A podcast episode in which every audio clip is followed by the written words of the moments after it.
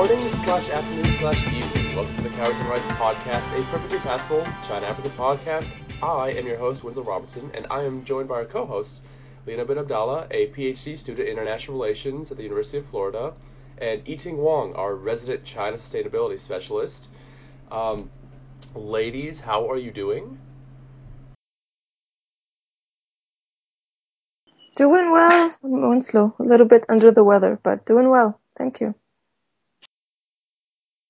Same here, thank you. Okay, both under the weather, so um, they might not be quite as uh, as talkative or loquacious, but we still appreciate you making the effort. Um, today's episode is brought to you by our sponsor, African Development Jobs. African Development Jobs, a site run by Nino Duro, seeks to connect development workers with professional development resources and work opportunities in Africa. On a quest to help diversify development, it highlights the voices and issues of, the, of Africans and the diaspora in the field. It is also the best site for finding employment in the development field in Africa that I know of. The Sicomine deal is one of China's largest minerals for infrastructure deals in Africa, as well as, as well as one of its least understood. China's Export-Import Bank, or Exim Bank, extended $6 billion worth of credit to a Chinese consortium called Sicomines that would have mineral rights to Katanga province in the Democratic Republic of Congo. However, the deal was initially worth a reported $9 billion and required a renegotiation as the International Monetary Fund argued that a Congolese debt reduction plan could not include Sicomine due to the structure of the loans. Dr. Johanna Malm just heard um, just earned her PhD from Roskilde University and joins us again on Cowries and Rice to discuss Sicomine, except that her dissertation argues that the IMF portrayed the $3 billion infrastructure loan within this particular agreement as a cheaper concessional loan, whilst in fact it was a significantly more expensive commercial loan. This was to ensure that the DRC could continue the debt relief process that was blocked by Sicomine. She says, and I quote, for political reasons, the IMF also needed to downplay the challenge posed by the Chinese loan to the organization's debt limits framework. Dr. Wall, uh, Dr. Malm, welcome back to the pod and congratulations. Thank you very much. Could you give us an overview of your dissertation? What questions were you trying to answer and what research methods did you use? What were the methodological and theoretical theoretical difficulties that you faced? And finally, what part of my introduction was wrong or misinformed? I think, Winslow, that your introduction was excellent. Um, I think, you know, you're getting it pretty much right. Um, the question I was trying to answer was to what extent, how, and why do Chinese commercial development finance offer, so Chinese loans, impact on the IMF's power in African countries? And I've explored specifically the IMF's power to set norms in terms of public debt management. So that's the specific question um, I, have explored um, in the dissertation. But the broader kind of the broader issue that I wanted to explore was like, so everyone's asking themselves, is China now challenging the West, as it were, in Africa? But that's a that question is so broad, it's impossible to answer. So one has to be specific, you know, to research it.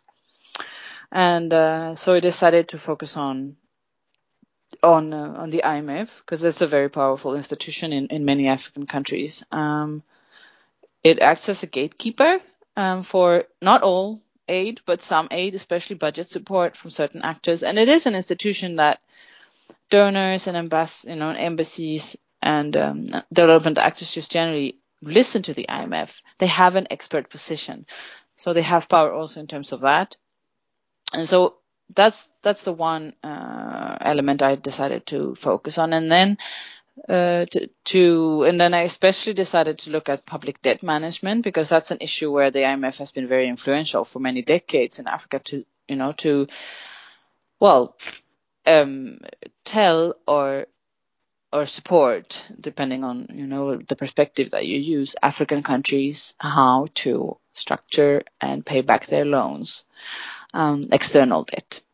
So I chose to focus on that, and then I had to you know, find an, a part of the Chinese presence in Africa, a facet that actually challenges the IMF's power to set norms in terms of public debt management.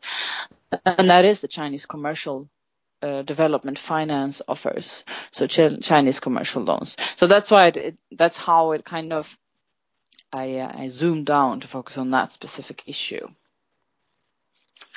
Then, um, well, in terms of theoretical and methodological challenges, I think I am an empirically driven scholar. I was interested in finding out what's going on, you know, what's going on with Sicomine and what's going on around the IMF and what is, what's everyone doing in the field. So I've spent time in the field and in Congo and spoken to people and really tried to uncover, you know, what's going on around this. So for me, um, the challenge in the process as a scholar has been, of course, to make sense of it all theoretically. I ended up using um, a Coxian approach, uh, which makes most sense.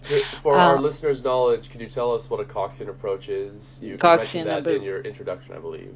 Right. Um, Robert Cox is a, a neo-Marxist scholar who has been doing work on, well, many things, but on uh, neoliberalism and world order. So he basically has an approach to international organizations. Uh, he takes an approach which um, acknowledges the role of ideas, but which argues that um, international institutions and, and organizations their power is rooted in the power of the most influential shareholders, basically, and on the board of the organization.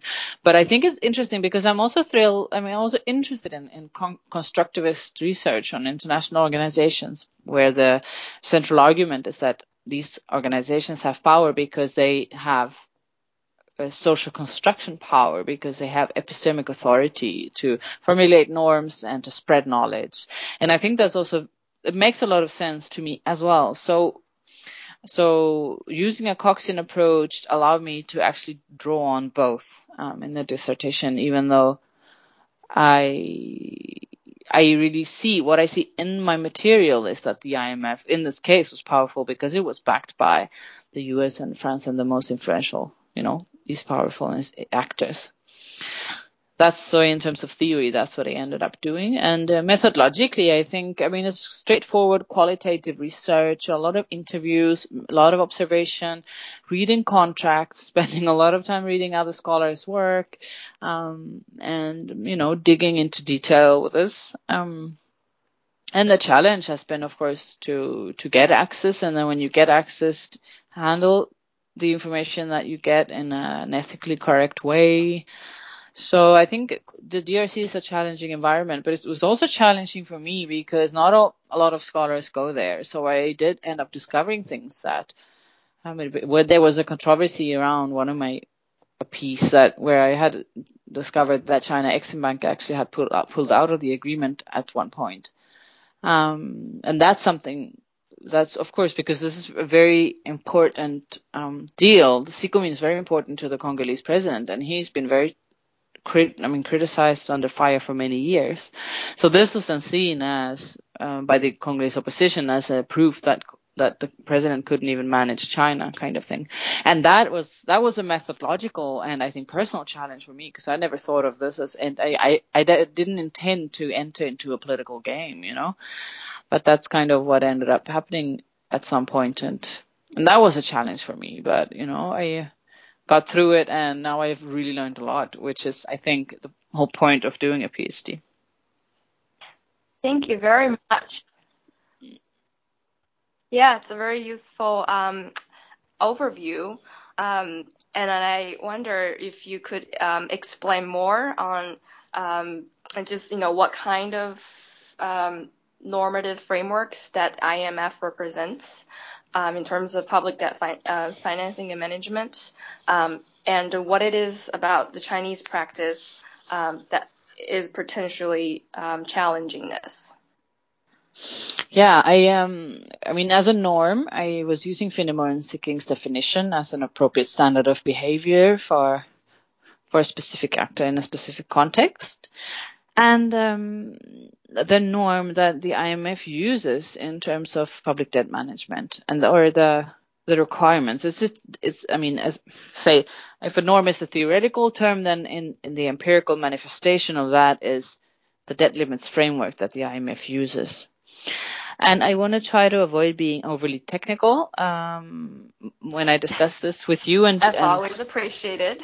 but the the basic point of the IMF argues is that loans to low income countries should not be too expensive. They should be concessional loans. That is, loans that qualify as development aid because they have low interest rates, low grace period, which means the period before you have to start paying back, and long re- total reimbursement period. So they are not expensive for the country that takes up this loan. Um, and they have, they calculate the concessionality rate in terms of what they call the grant element. So a grant, if it's a 100% grant, then it's a full donation. And if it has a 0% grant element, then it's a fully commercial loan. Um, and so they have a way of calculating this where putting the uh, the concessionality rate as 35%, then it, it qualifies as concessional that's cheap enough for the IMF, you know, to approve of it. No, but like that's in plain terms, that's what it is. And Chinese loans, and but that, this is a normative perspective, you know, from the IMF. This is an approach that's seen as like this is good for low-income countries. Um, in China, and we all know, I have to start by saying that Chinese foreign policy process is fragmented, as anyone familiar with that literature will know. Um, I argue in the dissertation that the Chinese the China central bank representatives that represent China in the IMF and at the executive director's office in the IMF, they don't have an intention to challenge the IMF's approach to public debt management for low income countries. But in China's financial institutions, the banks, so that we have such as China Exim Bank and China Development Bank, within those circles, there's a different approach to debt management, to the relation between debt and development, which which says that you can give large commercial loans to low income countries if they are linked to uh, income generating projects that will secure reimbursement. And this is a different approach that doesn't, um, well, often it involves a sovereign guarantee. So it has a link to the borrowing state's uh, budget. But the primary idea is to have, for it to finance a profitable you know, um, commercial project that will then pay back the loan. And this is an approach, and Professor Deborah Brautigam, of course, has spoken about this at length for several years. This is an approach that Japan used in China. So to to um, finance Chinese development, giving loans backed by um, exports of raw materials, which then helped China build its economy. So this is an approach. It's your kind of Ada's autobiography approach, which it's just like you practice what you, you know, what worked for you. So this is something that worked in China. This approach between this approach to the relation between debt and development.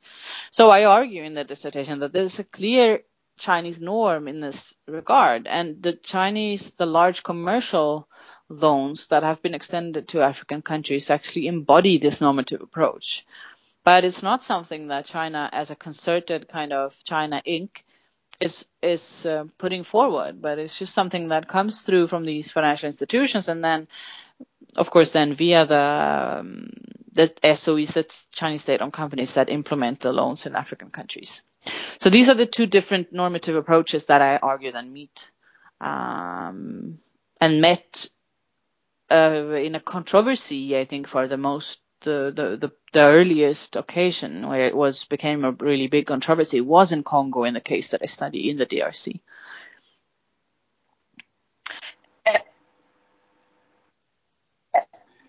Um, and so how has um, China's offer of a resource-backed um, loan um, then affected IMF's rhetorics or even sort of policies towards the DRC?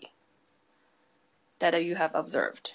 Yeah, what I have, well, there's several layers to it because I argue that there was in the controversy, that, you know, on the Sicomine argument, uh, the Sicomine agreement, um, there was first an instance of of um, overt discipline, and then another instance of silent compromise.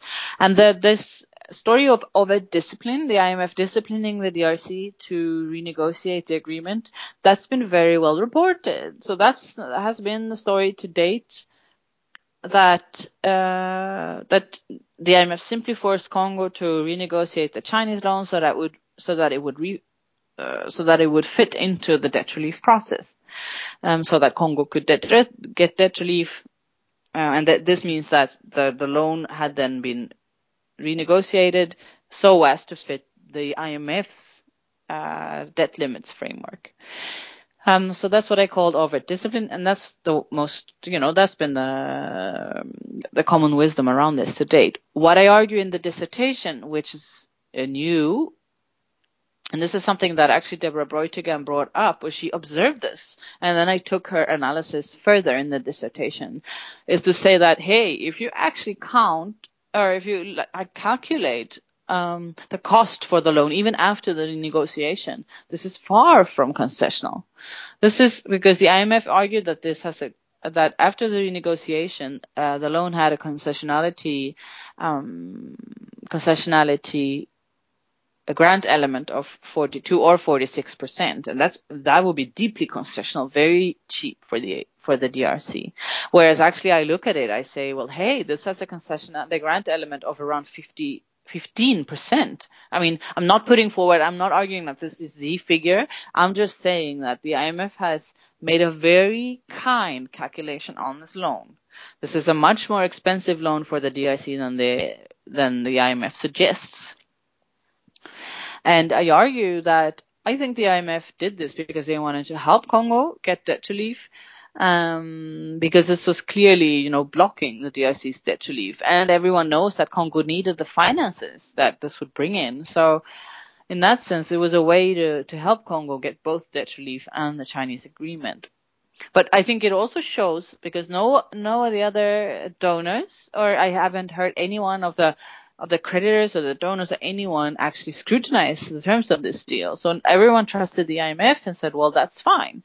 But what I argue is that actually shows that the the bilateral creditors and, and the donor community was more interested in the debt sustainability process as such, so as to bring that through to like safeguard our policy initiative rather than the DRC's actual debt sustainability because if if they would have had that if that was their main concern they they would have looked at this loan to say you know is this really sustainable now? And if they would have done so they could have said no this is still a very commercial a deeply commercial loan. So it says something about the po- politics around this that this was debt relief process had become so politically important that and this is part of the whole liberal peace building uh, process that was underway in the DRC, which you know where debt relief was a central part. Which means that if we're going to implement peace the way we have decided that we're going to implement peace in Congo um, to stabilize the state, etc., then we need debt relief, and we can't have obstacles to that. So then this became the solution. Um, so that's one, you know, that's a silent compromise and implications in terms of the DRC in terms of the IMF, um, this shows that they're very ingenious. You know, they're very smart at finding solutions to challenges that emerge because they have uh, in Angola also Lucy Corkin has showed this in her book about Angola um, or she points that out you know that the IMF also agreed to in their wording the way they word um, the lending uh, well the different documents that come with loan uh, with uh, with the programs. To say that you know there's uh, the the Angola should stick to certain levels of concession of certain grant elements levels of concessionality. But if there's a need for upscaled infrastructure financing then you know more commercial loans are allowed. And this kind of formulation is a way I argue and this is what I think Lucy suggests as well is that this is a way for the IMF to keep a seat at the table, even if there's a big Chinese loan, which IMF can't ask the country to say no to, and it challenges the IMF's framework. But if they have in, you know, if they have um, included a clause that says, well, upon review, larger concessional or larger commercial loans can be allowed, then the IMF's framework isn't challenged. It's just, you know, it, the Chinese loans can fit in there. And then at, at the times when there's no Chinese loan, then the IMF's framework or normative preferences can apply as they did before. And this is what also happened um, in 2009, just after the same compromise in Angola and the settlement in Congo around Sicomine, then the IMF actually revised um, the debt limits framework to in exactly this way, formally to say that if there's a need for upscaled infrastructure financing, then we can allow for, we can consider increased commercial lending. So this is a way, I mean, to go back to the question that I asked to say, you know, does China challenge the West's power? Well, going, if we go down to the specifics of this case and the research question that I've asked, this is a way in which Chinese normative preferences actually impacted on the way that IMF formulates their normative preferences. But, and add to that, I also think there's, and, and Deborah Brautigam has also suggested this in some of her blog posts, blog posts around this is that it's possible also that actually the IMF itself and the officials that work there have been inspired by the challenge that by the Chinese approach and the thinking around you know commercial loans and the relation between debt and development. So maybe even the IMF's own thinking has evolved in this regard. So it is an hmm. aspect of normative change, probably. I mean, it could be also only that it challenges the IMF so that they have to amend uh, their framework. But it can also be an aspect of normative change. But that's, I don't go too much into that in the dissertation because it's kind of lies outside of the empirical focus. But that's, yeah, that's basically my take on it. Yeah. My one last follow-up question, sorry to occupy the mic, um, is so if I understand it correctly, the, advantage of insisting on debt relief um, program is um, is allowing IMF to have the ability to sort of control or have influence on Congo's development policies, right? So that they can have more prescriptive policies to ensure that they continue to get debt relief versus the commercial loan approach where there's not much sort of so so on so-called in, interference that China can exert on the government's policy and development policy and priorities. That- no, no, no. Actually, that's good that you asked that question because I'm not at all. I mean, these are different like I don't I want I don't want to take it down to non-interference or interference because this is just about different approaches to lending. So I mean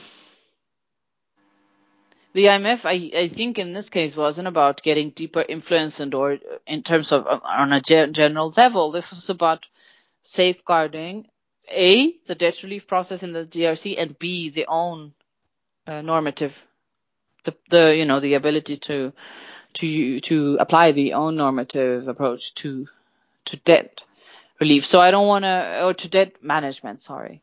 So I think I don't want to pose the question in that way or answer in terms of non-interference versus interference because I don't.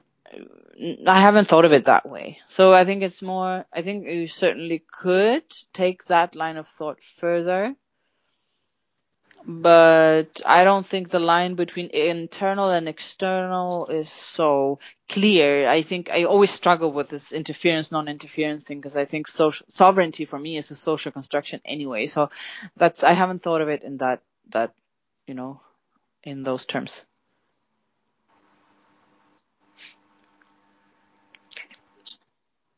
No, I'm good. Uh, Dr. Moll, can you talk a little bit about some of the misperceptions behind Sicomines? Um, and one of the things that really um, floored me in terms of your research was that you said Sicomines isn't actually a loan; it's a line of credit without uh, with, with, a more uncertain amount. And I'm wondering if you could talk about that and talk about how it was framed, at least in terms of uh, the media in the United States. Yeah, I think there's a basic difference between this kind of credit facility that Sicomine brought in and the other Chinese commercial loans or Chinese commercial. That's why I've used this kind of lengthy in the dissertation. I call it Chinese commercial development finance offers instead of just saying Chinese commercial loans. Because the credit line uh, is like we, it's a pledge. It says, you know, we're willing to lend you $3 billion that doesn't mean we're going to throw $3 billion on you immediately. It means if you fulfill certain conditions that we have specified in a very lengthy agreement, you know, which stipulates the way this agreement should move forward, then we can disperse tranches within this. And that becomes individual loans. So that's the Chinese, that, that's the, at least these big loans. That is these big credit lines. Whereas, you know, a loan from the African Development Bank or the World Bank, or for that matter, a Chinese concessional loan within the Chinese aid program, they're disbursed the full amount upfront. But with Sicomine, that was never the case. Um, and if you read the, the, the agreement from 2008, this is very clear in the formulations. It says that you know, um, if the mine is profitable, we will pay for infrastructure investments um, uh, to the degree that the mine is profitable. It just really doesn't have any amounts. There are certain amounts mentioned in the first memorandum of understanding, but the whole point, I think, why the IMF reacted to this was that it didn't set and actually any limits to the kind of loans that DRC could take up, and it didn't set any limits to. Uh, it didn't specify. Uh, it didn't specify the interest rate because it said it would follow the LIBOR, and there were a lot of things that were floating in the agreement. So I think the reporting around this, and I know that the IMF and the Congolese government represented it as, you know, we have a three billion loan for mining, we have a three billion loan for infrastructure, and, and the possibility of a second Uh, second round of infrastructure of three, mil- three billion. And I understand that because you have to make it intelligible, like you have to make people understand. But there was no contractual traction for those amounts. And I think the Chinese respondents that I've spoken to, and the Chinese ambassador said this already in 2008 when I spoke to him in Kinshasa, he said, I don't understand, you know, where these amounts come from because for us, they're not set in stone. There's, um, it really depends on how the project progresses. So I think that's just an, a difference in terms of it, it is it, it, might seem like quibbling, you know, on my side, but the implication is that most people, when I came to Kinshasa in 2012 to do my final bit of research, everyone just assumed that this money was now paid out uh, Congo had a three billion loan from China for for infrastructure, and that was it. Whereas actually, what I showed and what emerged during my research, and then I, that's where it also became a bit controversial when I published that you know we had a billion in loans that included everything around the mine and the infrastructure projects, simply because China Exim Bank also was hesitant to um, disperse, and they had also pulled out. So so it's just there's a different way of doing debt, and that's what I try to argue. Um, that also the concerns around debt sustainability, I think it's important to be very concerned um, about African countries or developing countries' debt, but I think they have been a bit overblown in the sense that um, Chinese bankers do not pay out money that they're not absolutely certain of getting back you know, because so that's why China Exim Bank pulled out at some point. That's why Sicomine the advances have been so slow because they were not sure that the mine, or there were challenges. Um, and I haven't been able to, you know, dig into all the details about the challenges because of course it's difficult to get access to all of the information, even though I managed to secure access to some of, you know, some of the details, but also because the bank was just not sure that this was worth the risk that that they would get their money back and the Chinese concessional loans, even in the aid program, they're also like linked to revenue generating projects, to uh, to electricity incomes from the mining companies, for example. I mean, Chinese bank, I mean, China Exim Bank is very cautious in terms of getting their money back. So I think just to bring it back to the question you asked, the misrepresentation of, of what it is, what kind of a loan this is, it has implications of what we understand how we understand the implications of Chinese loans for African debt sustainability. If we misunderstand what the loans are and how much has actually been dispersed, then we are not likely to understand what the implications are either.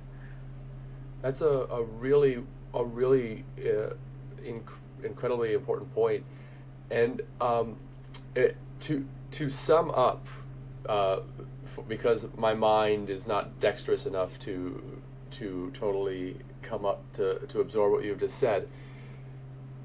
The the essence of the Sicomine deal is if the mining is profitable, a loan will materialize. Yeah. And, and it's, it's not for a particular amount. It just it has to be profitable. Well, now, now, now, eh, when the agreement was renegotiated, and thank you for the follow-up question. This is good to specify.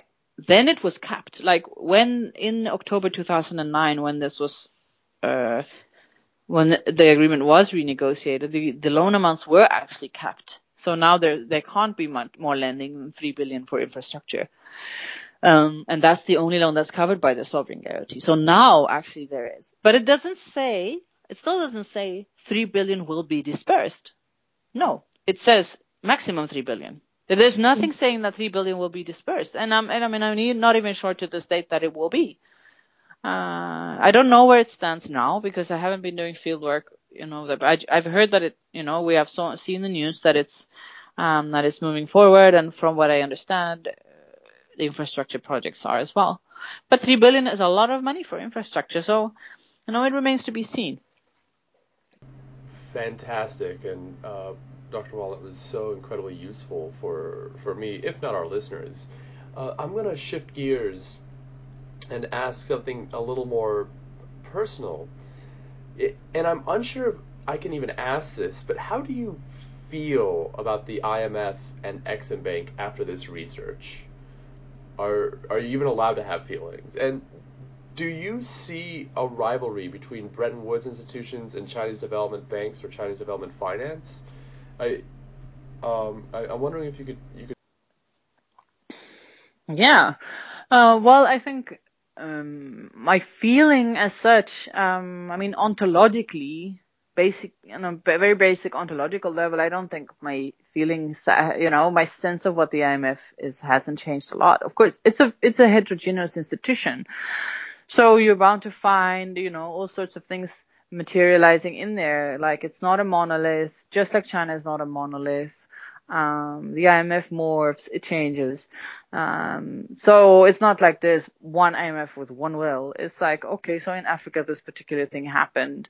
Um, and I think there's, you know, people trying to do good in, in, um, in the IMF or people trying to do their work and it's, yeah, I don't think it's, it's changed anything in the way I think about it. It's, it's just interesting to see how, I mean, to be able to pin down, that's what I find most exciting about my research, is to be able to pin down how it can be political and how it can do things because it's politically necessary to do so. Because people always say, you know, everything that the IMF and the World Bank do is political.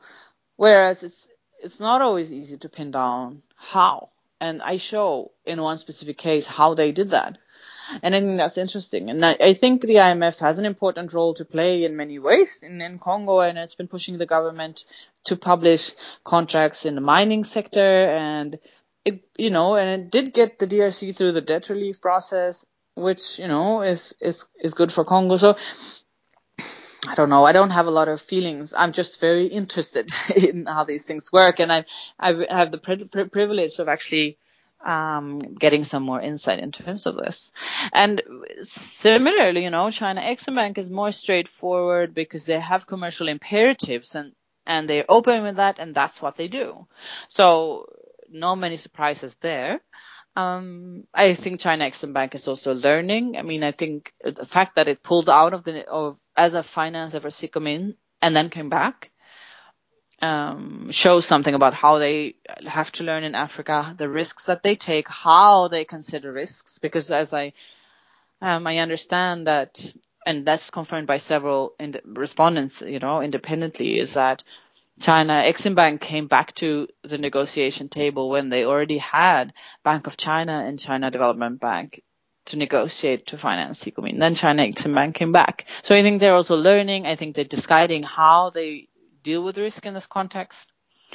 In terms of a rivalry, I don't necessarily see it that way, and that's also what I argue in the dissertation is that China Exim Bank does have a normative, you know, there's a normative perspective on the relation between norm or uh, between debt and development that kind of under underlines what it does or it kind of supports its work, but it has commercial imperatives. And the actors that actually roll out these loans and that bring them in and take the risk are Chinese companies. And they are not necessarily driven by a normative agenda. They want to secure business and they do it in a way that they see fit. So they, uh, the resource, uh, the resource backed, uh, or the financing arrangements that are linked to profitable, uh, often uh, natural resource projects, um, they are they have commercial intent. Although that's also uh, the experience that China had with Japan back in the day.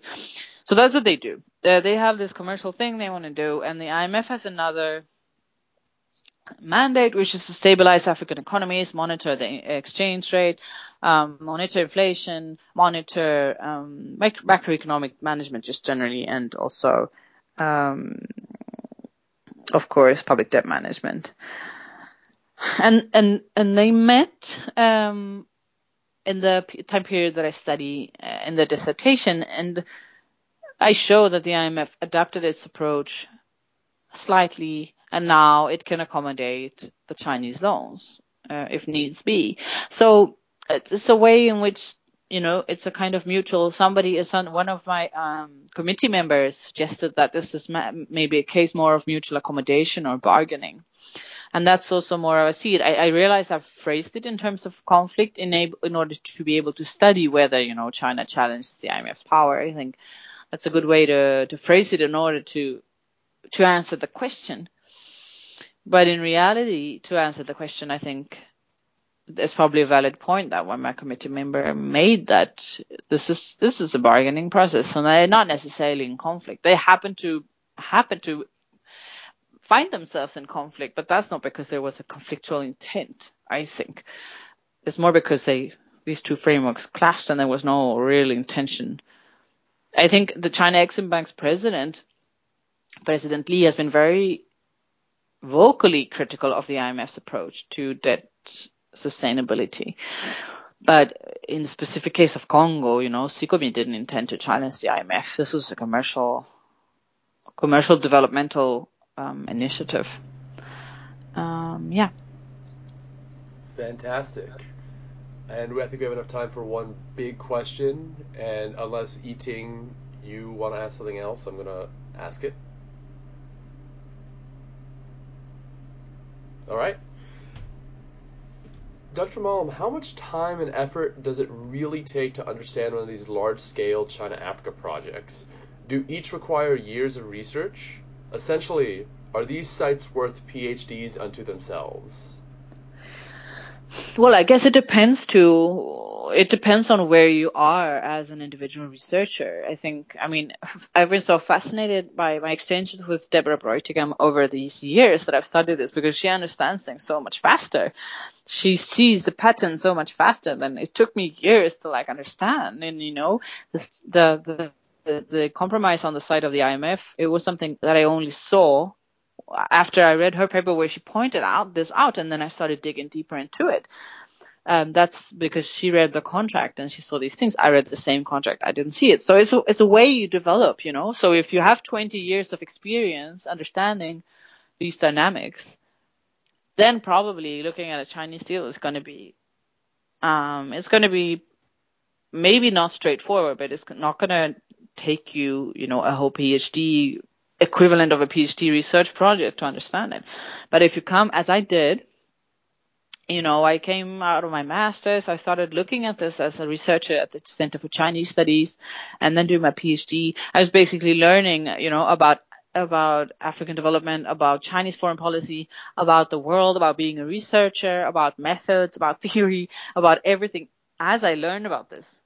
So for me, I needed the whatever eight years, you know, of, of looking at this to really feel that like I nailed it, you know, I do understand these.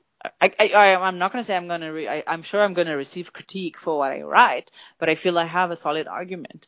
And that took a long time for me, but it's because I grew up with it kind of. I became a researcher by researching this. So I think if you're a junior researcher, yes, then maybe it will take a, um, a PhD, but otherwise it might be faster.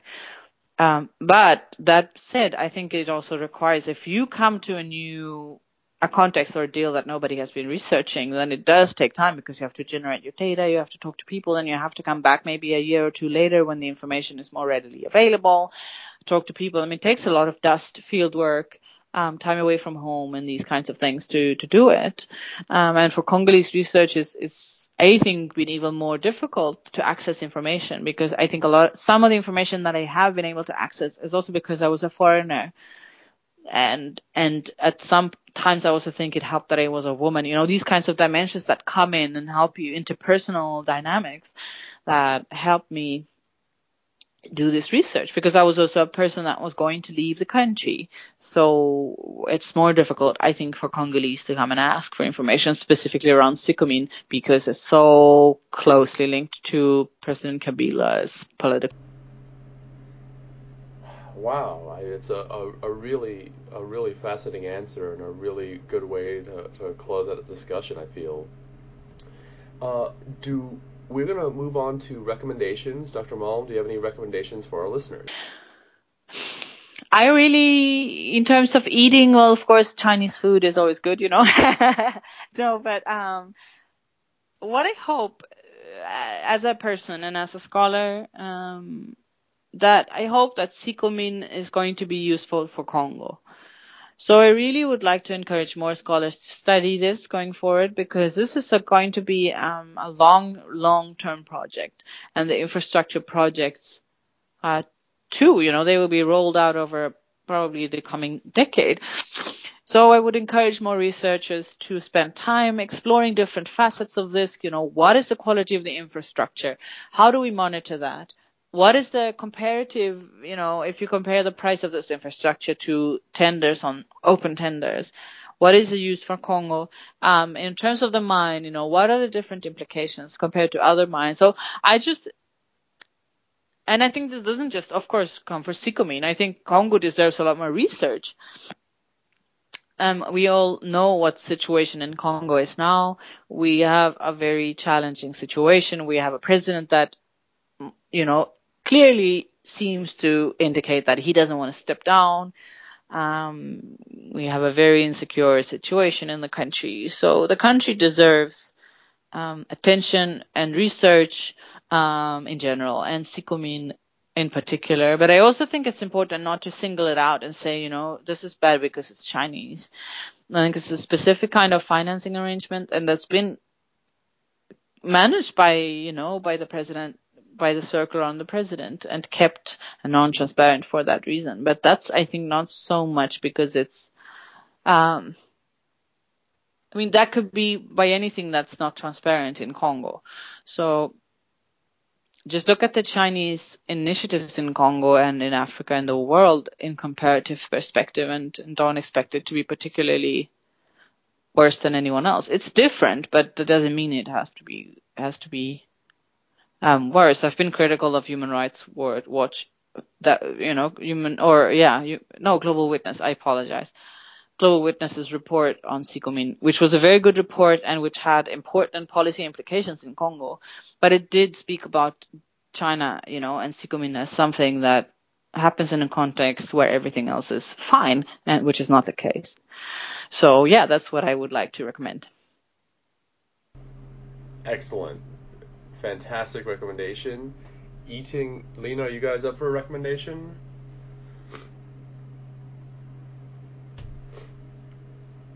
I'll take that as a no.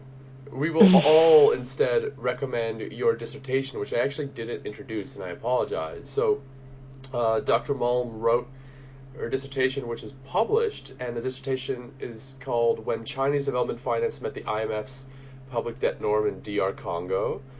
Uh, and it was I guess the publisher was the Department of Social Sciences and Business at Roskilde University.